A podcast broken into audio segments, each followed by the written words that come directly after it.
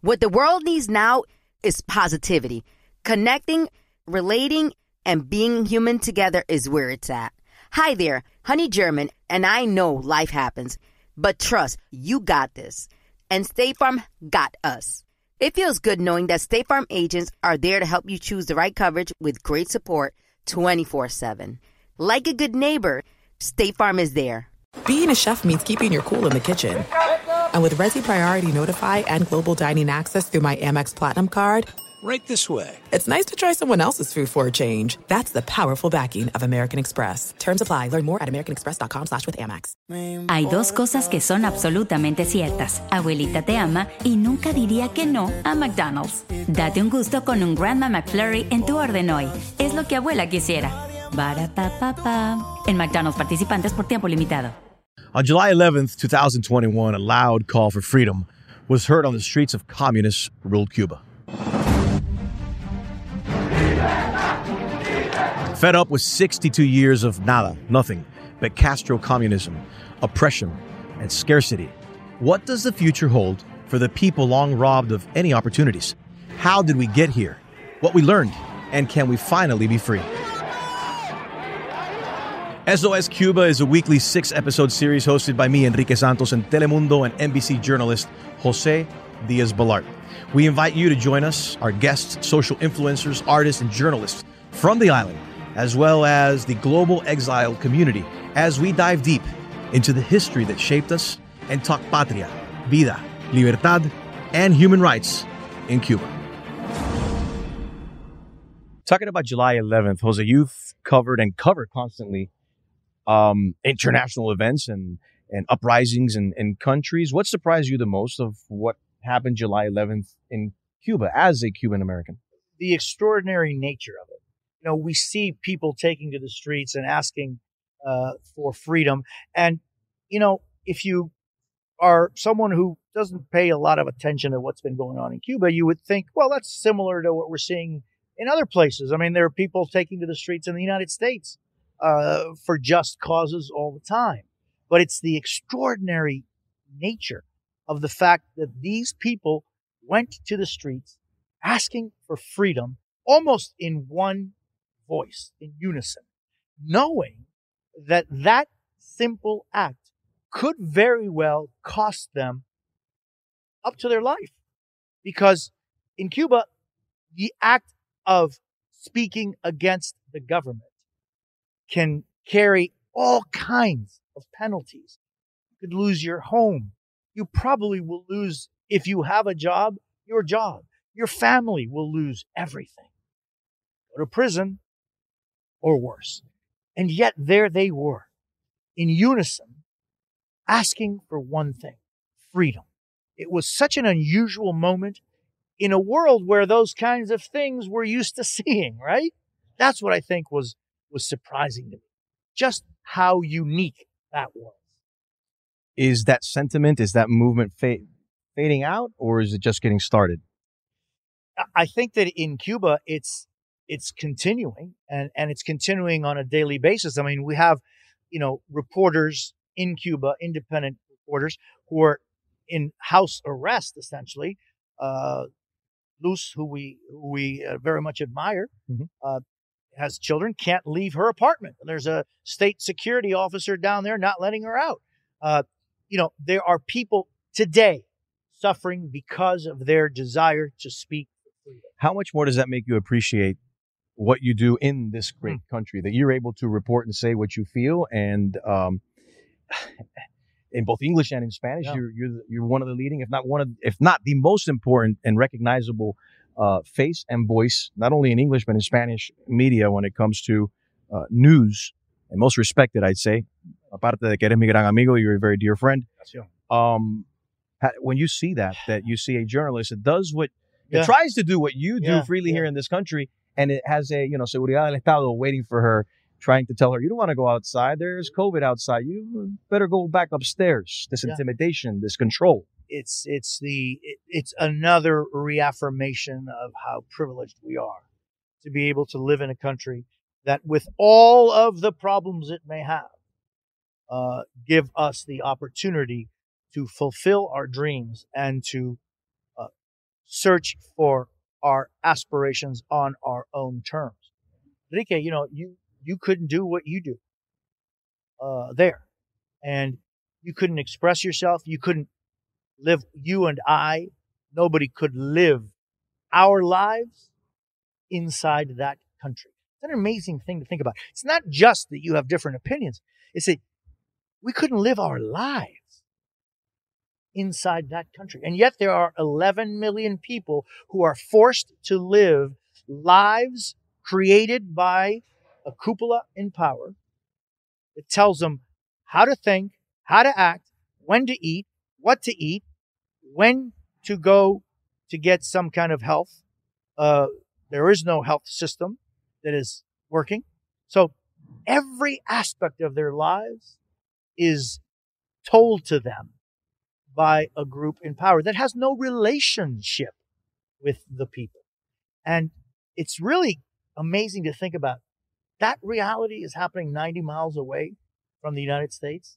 And yet we share that blood, people that were from and are from that island, but they're not able to live anyway their lives. And that's a really remarkable thought in 2021 that there are people today that cannot have dreams, aspirations, hopes for the future. They're just not allowed to have it. It's kind of a weird thing to think about. And I'm very, every day, very grateful to be able to fight for my dreams and aspirations, right? Just like you are. Is it hard separating or controlling those your passion and your thoughts when you're when you're reporting on issues like this? Look, I, I've because always you're so tied yeah, to it personally. Yeah, yeah, I've always been aware of the fact that in journalism, I am a taking. Uh, I'm doing a service. It's not about me. It's not about what I think or don't think. Uh, that's for a conversation with friends. But my responsibility is to serve through journalism. Journalism, you do have to search for the truth. And that truth includes maybe uncomfortable things for some people. Uh, so I, I've always been clear that my role as a journalist is to search for the truth. And so I don't see any contradiction ever, anything in my life regarding what I have to do. Not to go off topic, but is it difficult as a journalist uh, in times where everyone creates their own truth or believes what they want to believe? Journalism has never been uh, more important.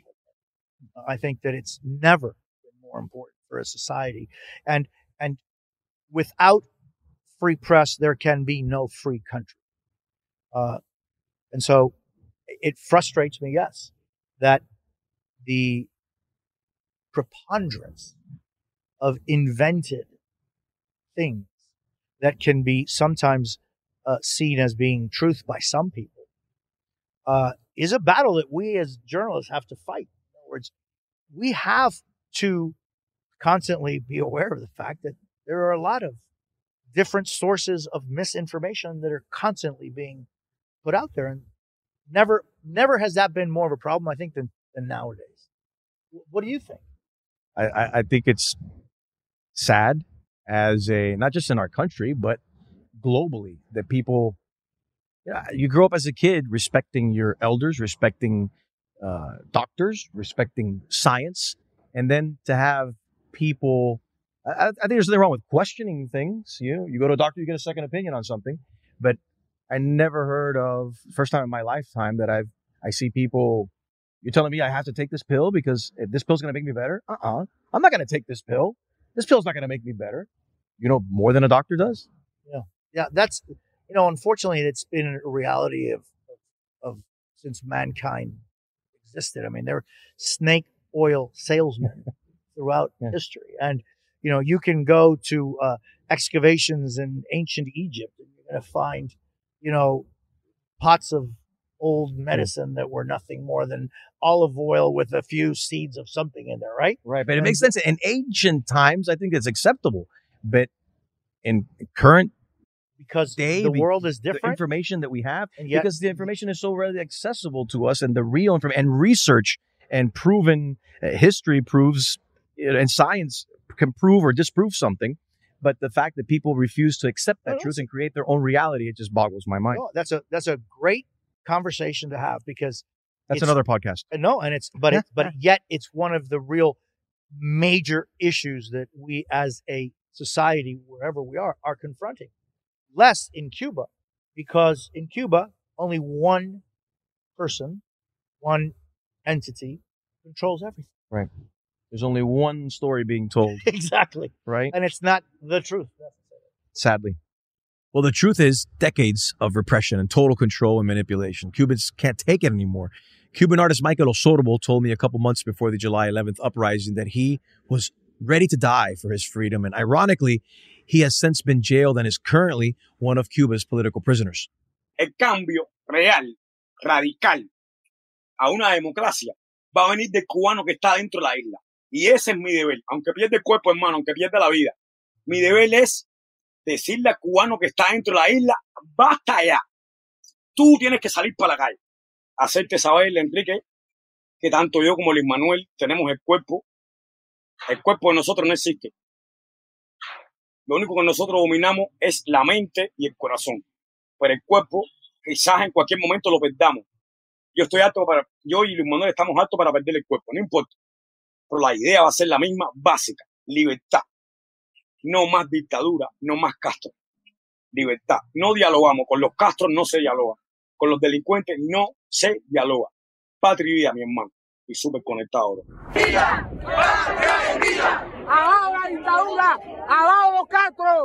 All right, let's welcome two of the leading voices, Cuban American voices, uh, that here in the United States have helped organize uh, Jose Voices on the East Coast and the West Coast.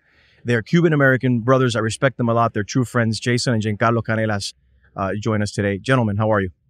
We're, we're doing great, brother. We're doing great. Thank you for having us. We, we really appreciate it. I like that the older brother always speaks first. That's important. hey, you know, it's seniority. I have to, uh, I got to give it up to him. I mean, I gave him two seconds. I gave him two did. seconds. I saw that He he, did, he did. didn't step in, so I said, "Let me, you know, let me step up."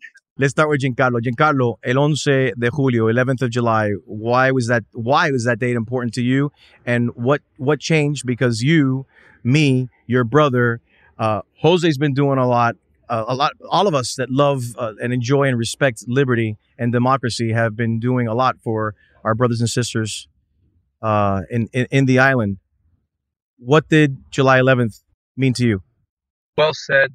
Um, July 11th, to me, represents uh, the beginning of the end of uh, of an era, of a brutal uh, era that has lasted way too long. I think that it was always within the Cuban community there was always a a, a divisiveness, you know, between the Miami Cubans and the Cubans on the island. You know, I grew up uh, listening to that, and I think that what July 11th did was it unified us. Cubans in Miami, Cubans on the island. Uh, it made the message more clear than ever. You know, in 62 years, we hadn't seen those types of manifestations coming from the island, coming from the people that were doctrined by this regime, coming by the people, uh, coming from the people that um, that it was always it was always there was always a doubt of how much of Cuba actually wants to change. You know, um, and we saw on July 11th that the majority of Cubans they've had enough. They've had enough. They can't take it. They can't take it anymore. They can't take the abuse anymore. They can't take the oppressions anymore.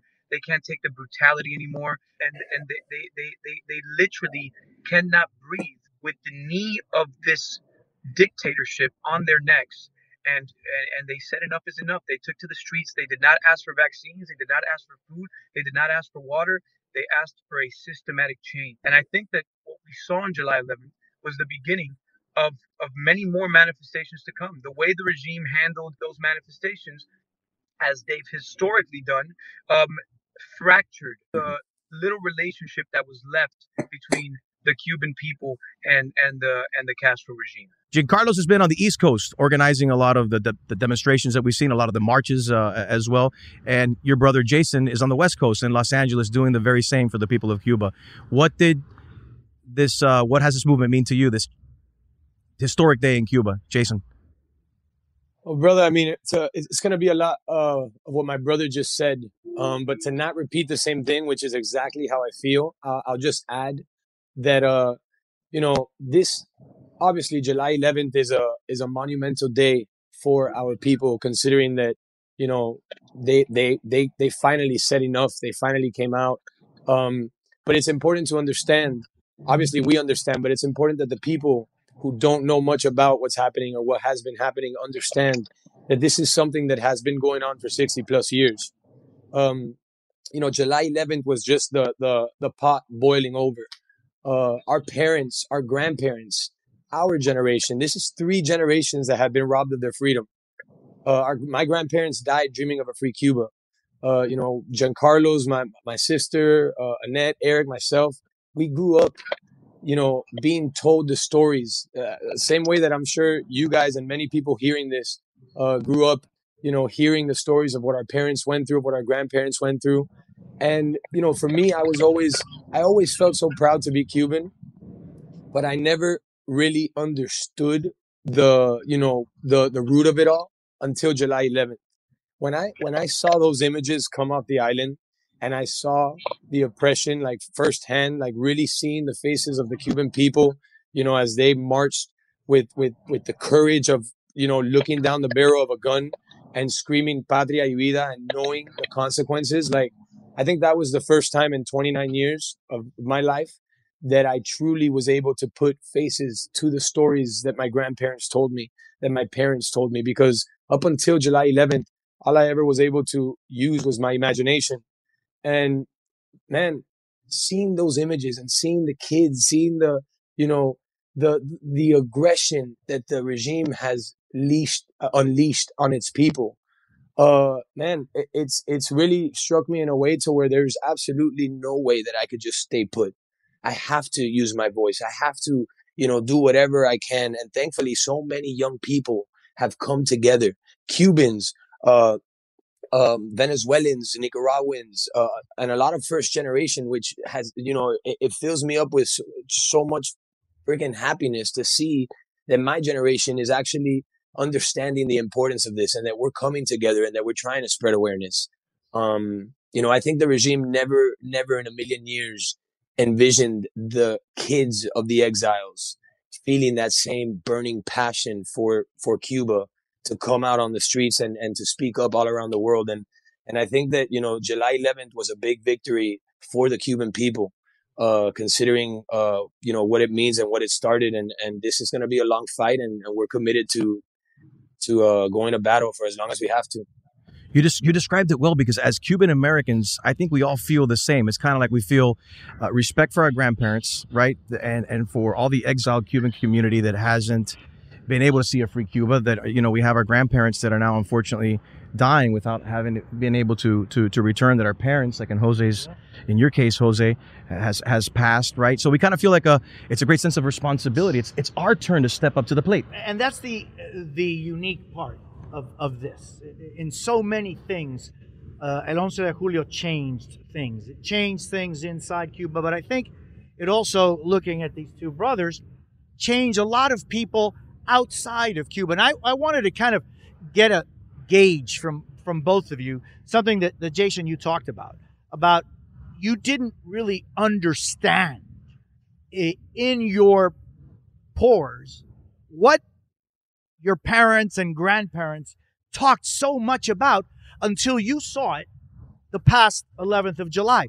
And what is it about that 11th of July. But you know what? It's also as, as as as when we grow up as kids, we always hear our parents, "En Cuba todo era mejor, en Cuba todo era más grande, in Cuba this used to happen this way and right, this." Right. So it's kind of, and then you kind of like you got it. So what is it? What it is the prompt? I want to. Yeah. I want to say something. I want to say something really quick, like, and Jen Jen is gonna understand this because we're I'm talking about our parents here. You know, my, our family has been through a lot. You know, over the years, same as any family. Uh, I think and and we've always had the utmost respect and admiration for both my father and my mother you know seeing the struggle uh seeing everything that they've gone through you know losing two kids um and just you know go, uh, overcoming the obstacles that life has always thrown at them the way that life throws obstacles at us. Um, but for me, like these last couple weeks, you know, just really understanding the weight that they've had to carry on their shoulders these last 50 plus years, having left, you know, their home. Uh, you know, again, you said it. I never really understood in my pores the, the, the pain and the trauma that they have lived with all these years.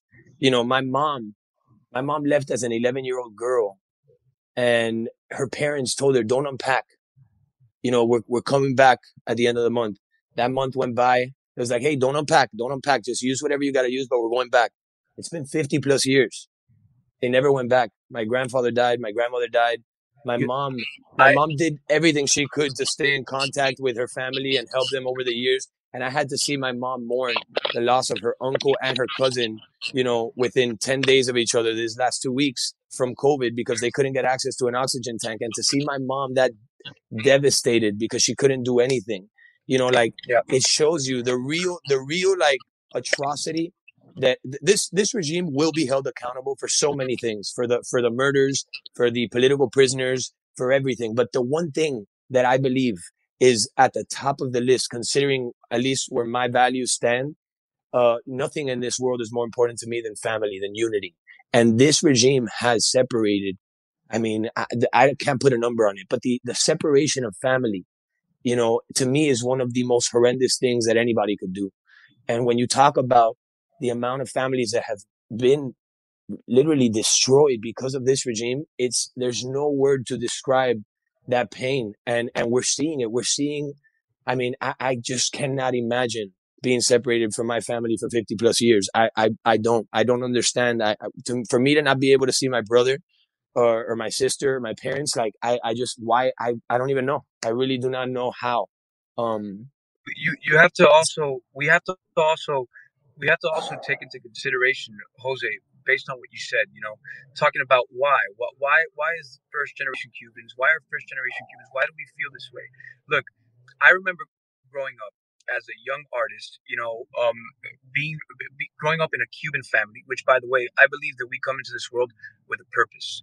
I believe that we're born within a Cuban family for a reason, or within a Mexican family for a reason. I believe we come with purpose, and I proud take on that purpose and responsibility of being the son of Cuban immigrants. You know, everyone has a different story. I, I, this is our story. This is our duty. You know, and I believe that you know, as first generation Cubans, I grew up seeing my my friends from Colombia uh, when they were little saying, "Oh, I'm gonna go this summer with my parents to their home country to, to Colombia. Oh, I'm gonna go to Mexico. Oh, I'm gonna go here. Oh, I'm gonna go there." I was never able to do that. We were never able to do that. We were never able to to go vacation in the homeland uh, where it all started, in the blood that runs through our veins. And it's like they instill such a huge love in us as Cuban Americans for our roots. It's like introducing you to the love of your life and then telling you that you could never meet her and you may never be able to, you know? And, and it's a, a, a big void that we grow up with. And I think that those images that we saw uh, on July 11th, it reminded us of, of the frustration um, that of, of seeing how, look, in Puerto Rico, when the manifestations happened to, you know, to, to, to throw out the governor that was there at the time, they were able to manifest. There was there was no police beating them on the streets, and a month later he was out because that's what a democracy looks like. You know, that's what a system that actually is there for the people and by the people looks like. To see these images and to and to feel that no matter how much we do, you know, we can't be there for them. We can't just get on a plane and go because what's the strategy there? How is that going to make a difference? It's very frustrating. It's very painful. You know, but let me tell you this and let me just add to that. We can't stop. We can't stop. We can't let that be a crutch. We can't let that be the reason why we give up because social media has become a huge ally for us. I believe that July 11th, what it did is it unveiled a truth about this system to not just us as Cubans that were already exposed to this truth, but to the world. A lot of people we, we've seen the the the romantic, you know, mm-hmm. fictitious a, a story that uh, that through propaganda this regime has fed to the whole world. And like you said, in Los Angeles or in Europe, you see people with Che Guevara shirts, and they just don't understand the whole truth. So for me, July 11th, what it did, and along with the tool of social media, along with all of our voices collectively caring about this, caring about democracy, um, it unveiled the truth about this regime to a lot of people that were living a complete lie uh, when it comes to to to the the reality in Cuba. There are some things that are too good to keep a secret, like how your Amex Platinum card helps you have the perfect trip. I'd like to check into the Centurion Lounge, or how it seems like you always get those hard to snag tables. Ooh, yum! And how you get the most out of select can't miss events.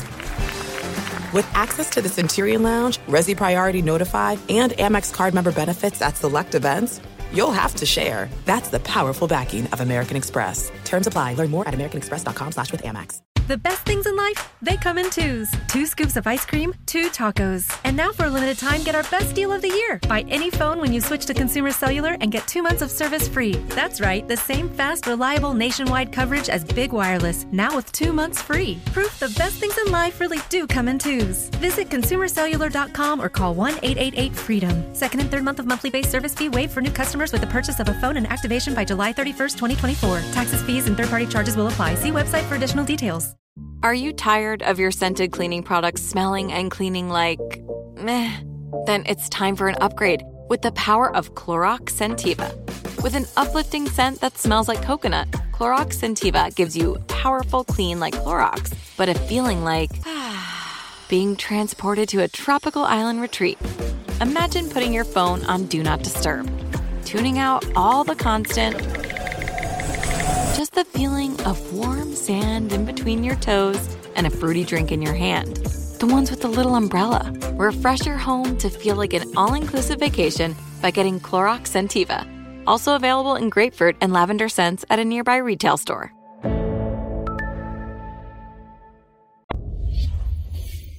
We are very proud of our next guest. She is actually the first tenured Latina professor at UPenn's Graduate School of Education, an Ivy school at that. Dr. Amalia Dache, thank you for being here with us today. Thank you for having me. It's, it's a pleasure and an honor to to be on this on this show.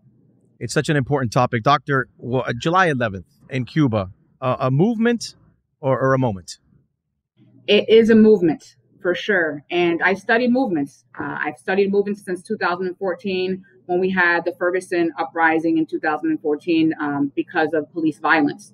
And very similar to what's happening um, in Cuba now, when you think about the repression and the history of repression when it comes to the police state towards Cuban people, there is a racial dynamic. And so that's something I'm very familiar with when it comes to, to movements. Um, happening eh, around the world, but but again, more in particular to to the U.S. and and of course now in, in Cuba and we've been shut off from the world. You know, Jose and I have been talking about this uh, doctor for such a long time, and it's so frustrating too to see so many of our of our actors and actresses and and musicians and poets that never internationalized because of this dictatorship. That we are just now, you know, within the past several years, getting to know more of, thanks to social media, right? Thanks to the you know the internet finally coming. Porque antes era un cuento. No, ahí le caen a golpes a la gente. Ten cuidado, las, las, damas de blanca son arrastradas por el pelo, por la dama, tú sabes, por las calles de, de, de, de, Cuba. Ya no es un cuento, se ve, y todavía hoy en día la dictadura trata de, la, trata, no, de frenar que esos videos salgan, bloqueando el internet y demás. But this is very real, and there's a lot of pain, and it's very deep, and it's very real, and it's so sad.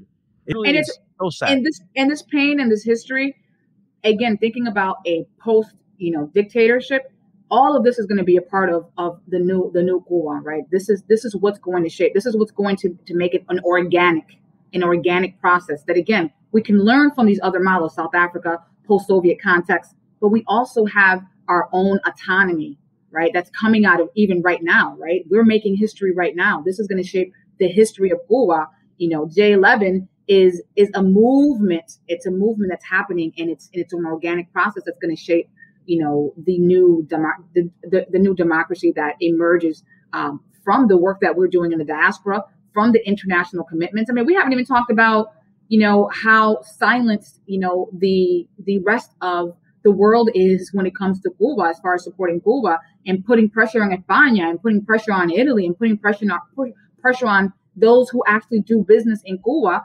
without thinking about the human rights abuses and the repression that is happening to the Cuban population. Like, how are we going to hold these these uh, governments in these countries accountable? And how do we get international support? I mean, I think this is one way, right? Like awareness, continual continual media attention, especially those of us who you know are in positions where we have a you know carry a lot of weight because of our institutions. But you know, there's there's got to be political um, political accountability as well. There's, there's so much. Uh, you, you really scratch your head. You think, why should we have to? It's like pulling teeth to you know to try to just just to get people to just to open up their not even their eyes, their hearts to something that's happening. It's a real time genocide ha- happening on on our on our and, and it's it's up to us, right, to step up to the plate. And you would think that these kind of things, se caen de la mata, we like we say, Cubans say, right? This is just uh, as as just human, good people, just good human beings saying, "Caramba, these people are hurting let me raise my voice. Like Jose and I were talking a little while ago as well. There's certain things that you can be quiet and silent upon, and it's okay and acceptable. This is not one of those moments. This is not one of those things that it's is acceptable for anyone to, to, to stay mute on. If we care, if we care, if we care about human rights, if we care about civil rights, then this should not be an issue we should be silent on. Doctor, always remembering Solzhenitsyn wrote the Gulag Archipelago. Well, Cuba has been living as a Gulag Archipelago for 62 years. And it's only when the Solzhenitsyns of the world are published outside that gulag that things can at least start to change in at least some world solidarity. Absolutely. Absolutely. Again, the writing, the art, the music. And I was, I'm thinking about there was a there was an obra that uh, Luis Manuel Otero Alcantara did in April of 2021. Do you remember? It was when he did the um it was the one where he he actually had a mechanism that was used for um, oppression during the colonial period. It was called um, Chair, garrote, right? garrote vil, the garrote vil. It was a garrote vil. Think about that. There's there's a racial dynamic too for that, right? The, the fact that he used this garrote vil, used it, positioned himself inside of it, put himself inside of his home, and said for the police to come. If you're going to lynch me, then I've given you the tools to do that, right? But this this tool, this garrote vil, was actually used during the colonial period in Cuba for los, los esclavos.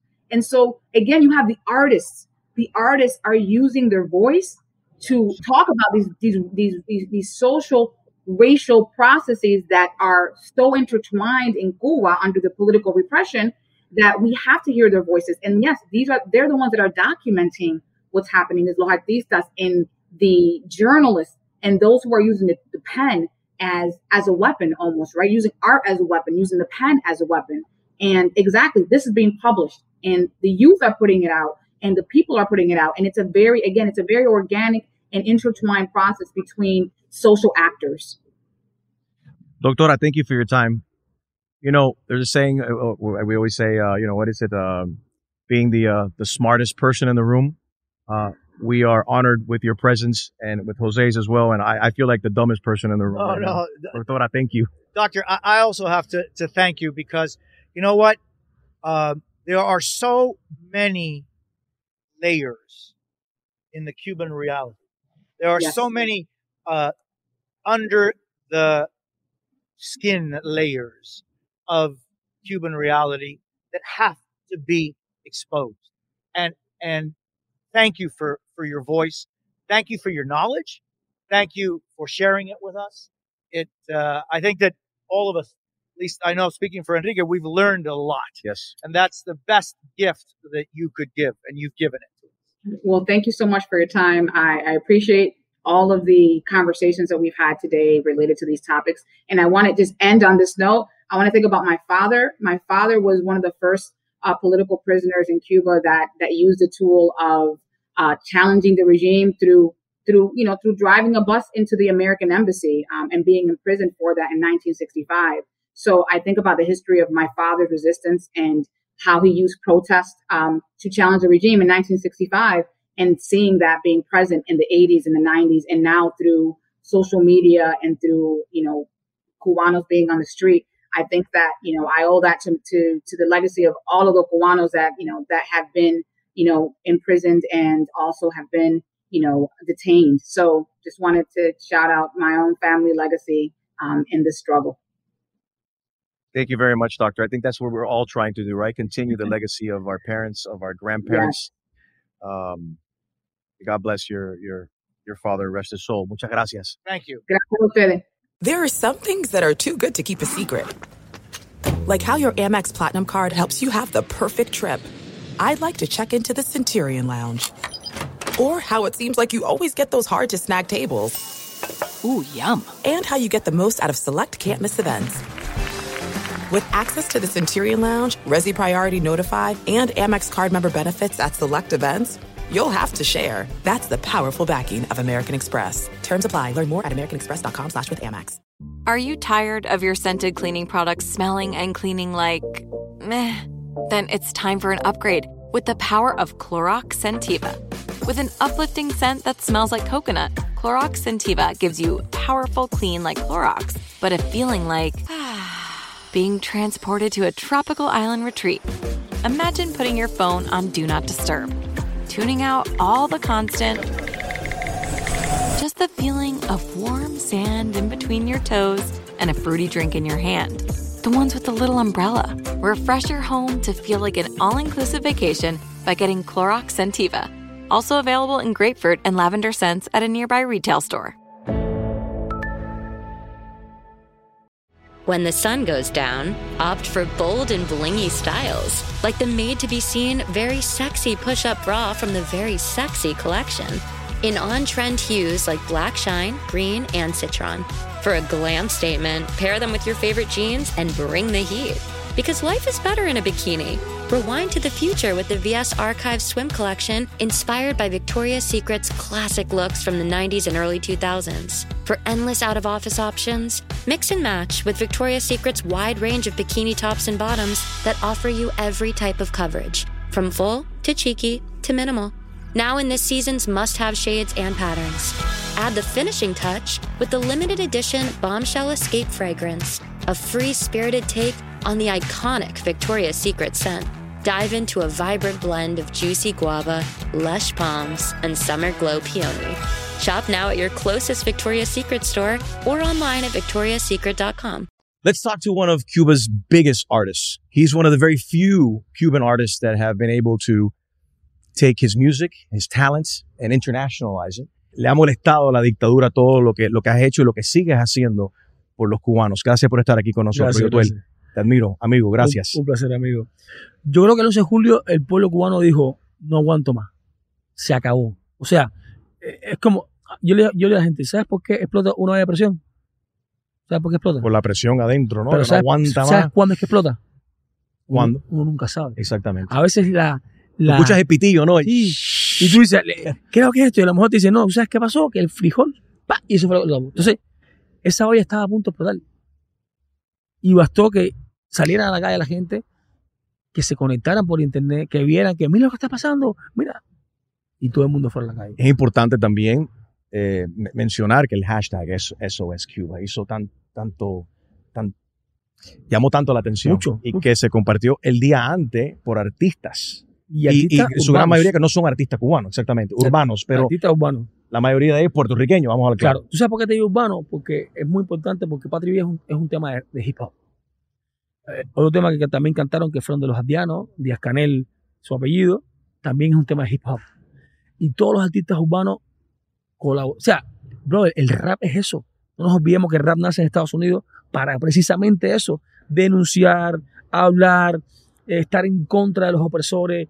Eh, em, Una música protesta. Exacto. Entonces, cuando los urbanos empiezan a tallar eh, Daddy Yankee, Balvin, Arcángel, Osuna, todos, o sea, los chamacos cubanos dicen, oye, nos están, nos están mirando, nos están observando. También había Patria y Vida, que eso Claro. yo creo que era quizás el detonante, Claro. eh, porque hay que identificarse con un mensaje, Exacto. hay que Hay que tener palabras. Con sentido y esa canción le dio palabras con sentido a muchísima gente que no sabía exactamente qué es lo que querían No, decir. y, so- y sobre todo, porque venimos de patria muerte. ¿Tú me entiendes? O sea, eh, a mí la palabra muerte nunca me ha gustado, pero no es menos cierto que este 2020 arrancó con esa palabra muy presente. O sea, antes nos decían, no, hubo una explosión en no sé dónde y tal, decía, es muy lejos, pero la muerte nos ha tocado a todos muy cerquita, ya sean familiares, amigos, conocer gente muy cercana. Entonces, cuando tú escuchas patria o muerte, tú vuelves a escuchar esa palabra tétrica que es la muerte, y al tú decir patria y vida, como que es como que, wow, es como un aire de esperanza. Pero no solamente por cambiar la vida por la muerte, porque eso siempre tiene que ser canjeable, sino cambiar la I por la O. Esa O de patria o muerte dice mucho. Es o tú o yo, o mi programa o el tuyo, o mi pensamiento o el tuyo, o incluso mi raza o la tuya. Patria y vida no, patria y vida es tú y yo, tu pensamiento es mío, tu condición sexual y la mía, tu raza y la mía, tú y yo, tu idea y la mía, tu diferencia y mi diferencia. Cuando sale la canción y tú ves que el régimen prohíbe que el cubano diga patria y vida. Yo dije, eso va a ser un palo. Era las palabras necesarias para convertirla en todo un éxito. Y después no, y después la acusación, y después todas las canciones que han sacado para intentar eh, matar el, el, Lo que, ¿Tú sabes qué pasa con Patria Vida? Que el cubano vio un plan de futuro. Eso fue lo que pasó con Patria Vida. Un plan de futuro es, esto es lo que yo quiero, patria y vida.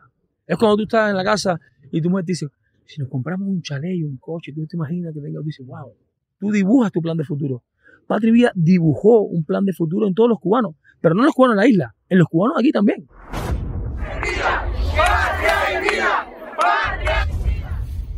All right, listen, to the uh, Cuban exile community, cariñosamente lo llamamos Willy. Willy Chirino.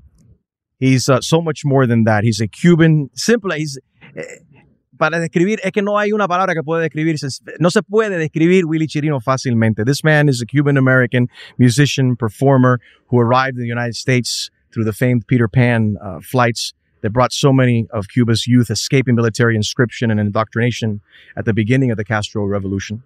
Uh, Willy Chirino never, ever, ever forgets his country or his home. En, eh, en eh, Consolación del Sur, en Pinar del Río, which uh, he's evoked in all of his songs. Almost every single one of Willy Chirino's songs, he mentions his beautiful uh, homeland uh, throughout his beautiful career of 62 years of exile here in the United States. After July 11th, I remember Willy Chirino doing a live on Instagram that touched my heart. And I, I think about it and I still, emocionas. emocionas. I still get sentimental because, sorry, Willie tú dijiste algo muy importante. Tú dijiste, and I'll never forget, and estoy todos los días desde el 11 de julio, repite la voz de Willy Chirino en mi mente. Willy's voice continuously bounces in my head after his live that he did on Instagram when Willy said, I've been saying this for 62 years. I've been screaming this through my music. Ya vienen llegando. Uh, in every one of my songs, wherever, in every single stage that I stand on, I, I, I, I fight for it for Cuba and, and, and his, and, and his people.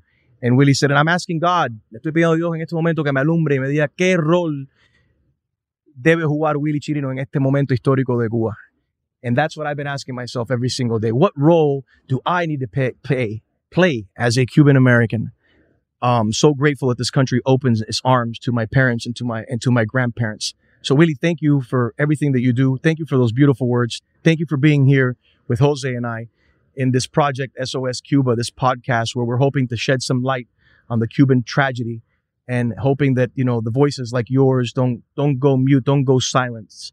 I, I thank you and I respect you so much, Willie. Thank you for being here. I am very happy to be here with you two, good friends for a long time, which I respect and I admire.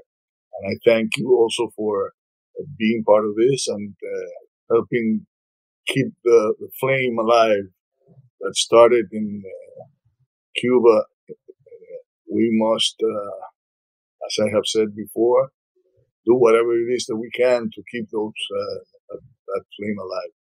I quote uh, Jose Marti quite quite a bit because uh, to me he's an inspiration in every aspect of my life.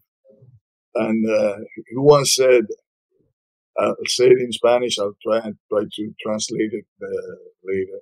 He said, uh, cuando de la libertad se trata, todo al fuego, hasta el arte para alimentar la hoguera.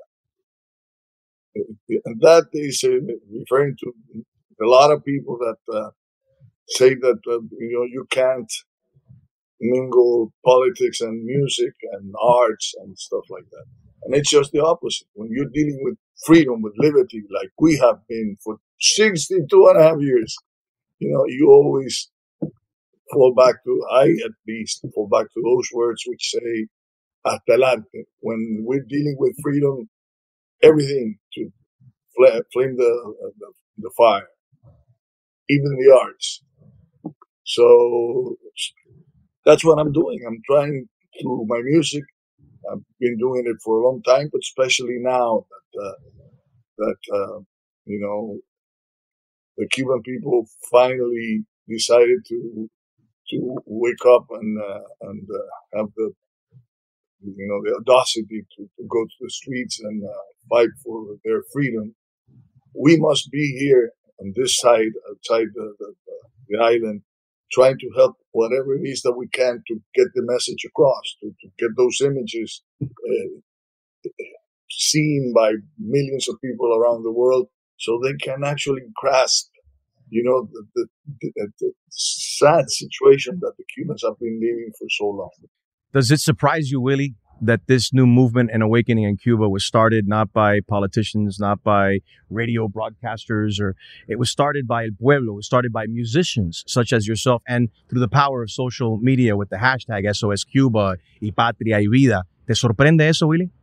It started by artists, uh, N27, uh, San Isidro, el movimiento San Isidro, those, yes. those artists are musicians, are plastic uh, uh painters, uh, and writers, and novelists, poets, and that's what it is. We must, you know, use our tools, uh, nuestro arte para alimentar la hoguera que se encendió el 11 de junio en Cuba, which is very important to us. Willy, eh, cuando tú comenzaste tu carrera, eh, y además, you know, it's important to to kind of underline that Willy Chirino is the creator of the Miami music sound. You know, he is he is it. And and Willie, why is it that you focused always on issues such as Cuba, freedom, and the need for people to to live free when you're starting a career that well those kinds of issues weren't really talked popular, about. Right? They weren't popular. Yeah. Not, not not a cool not cool to sing about at Correct. that moment. Let's be honest. Because uh, not cool. I I totally agree, and it has affected me a lot throughout the years. But the, la recompensa mm. for what I've done, you know, outshines every problem that has uh, come across because of that. Uh, yo te puedo decir que lo he hecho porque nuestra situación es mucho más triste que cualquier otra. ¿Por qué? Porque son 62 años y medio. O sea, la gran, gran, gran mayoría del pueblo cubano ha nacido bajo una dictadura. Se ha criado, ha tenido, eh, no conoce eh, eh, la libertad, no conoce las cosas buenas de, vivir en, una situación en que tú puedas elegir a tu gobernante, en que puedas tomar tus propias decisiones, que no puedas que puedas hablar eh, y contarle al mundo o a tu vecino la manera que tú piensas, ¿no? Y nunca han vivido eso, nunca, jamás. Entonces, eh, para mí, a mí me duele todos los días de mi vida, todos los días de mi vida, a mí me duele la situación de mi pueblo. Fíjate, llevo 60, pasado mañana hace 60 años que llegué a Estados Unidos, el 26 ah. de agosto de 1961.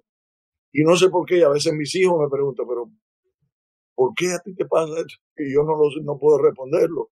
Es algo que lo llevo aquí adentro del corazón y no he podido de algún modo, ni quiero deshacerme de eso. Eh, entonces, eh, me preocupa mucho, me preocupa, me duele, eh, la palabra es me duele, me duele la situación de mi pueblo. Y trato por todos los medios, a través de mi música, de mis presentaciones, de entrevistas como esta, de, de, cualquier cosa que yo pueda hacer, eh, a través de las redes sociales, enviar un mensaje de fe y esperanza para mi pueblo y, y a la misma vez enviar un mensaje de las necesidades básicas del ser humano, los derechos básicos del ser humano que el cubano no tiene por 62 años. Willy, ¿qué, es lo, qué ha sido lo, ya que este, este mes estás celebrando tus 62 años aquí en este gran país, que nos ha abierto las, puertas a nuestros abuelos, a nuestros padres, a, ti eh, también, ¿qué es lo que más aprecias? Aprecio levantarme todos los días en libertad. Yo recuerdo cuando mi padre decidió sacarme de Cuba a través del programa de Pedro Pan, que tú dijiste hace un rato, where 14,000 14,000 Cuban children left the island without our parents, without. Some, uh, some of the stories of Peter Pan are not uh, uh, very good. So some of them are sort of tra- tragic because they, at the end, couldn't get back to their parents. My, my situation, was one of the better ones. I was lucky. Uh, but, um, uh, you know, living in freedom is the, is the, the most, uh, you can see it every day, you know, thousands of people trying to get into this country and that we live in uh, because of the freedoms that we enjoy. This is a blessing. So I, every day in my life when I wake up, I, I thank the Lord. Every night before I go to bed, I thank the Lord for living in this uh, country that, uh, you know, 60 years ago opened the doors for me and allowed me to achieve the American dream. That's such a blessing.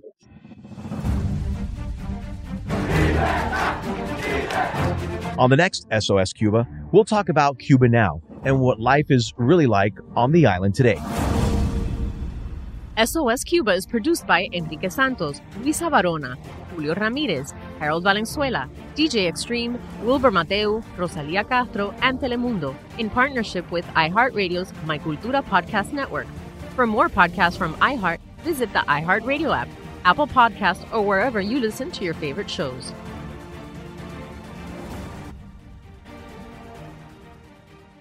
What the world needs now is positivity.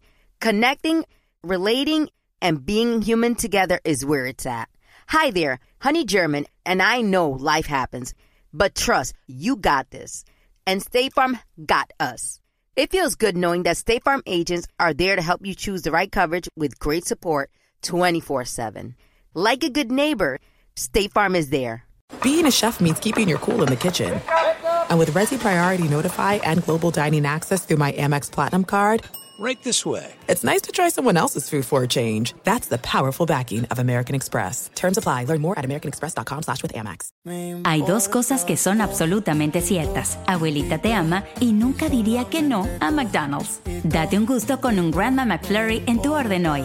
Es lo que abuela quisiera. Pa. En McDonald's participantes por tiempo limitado.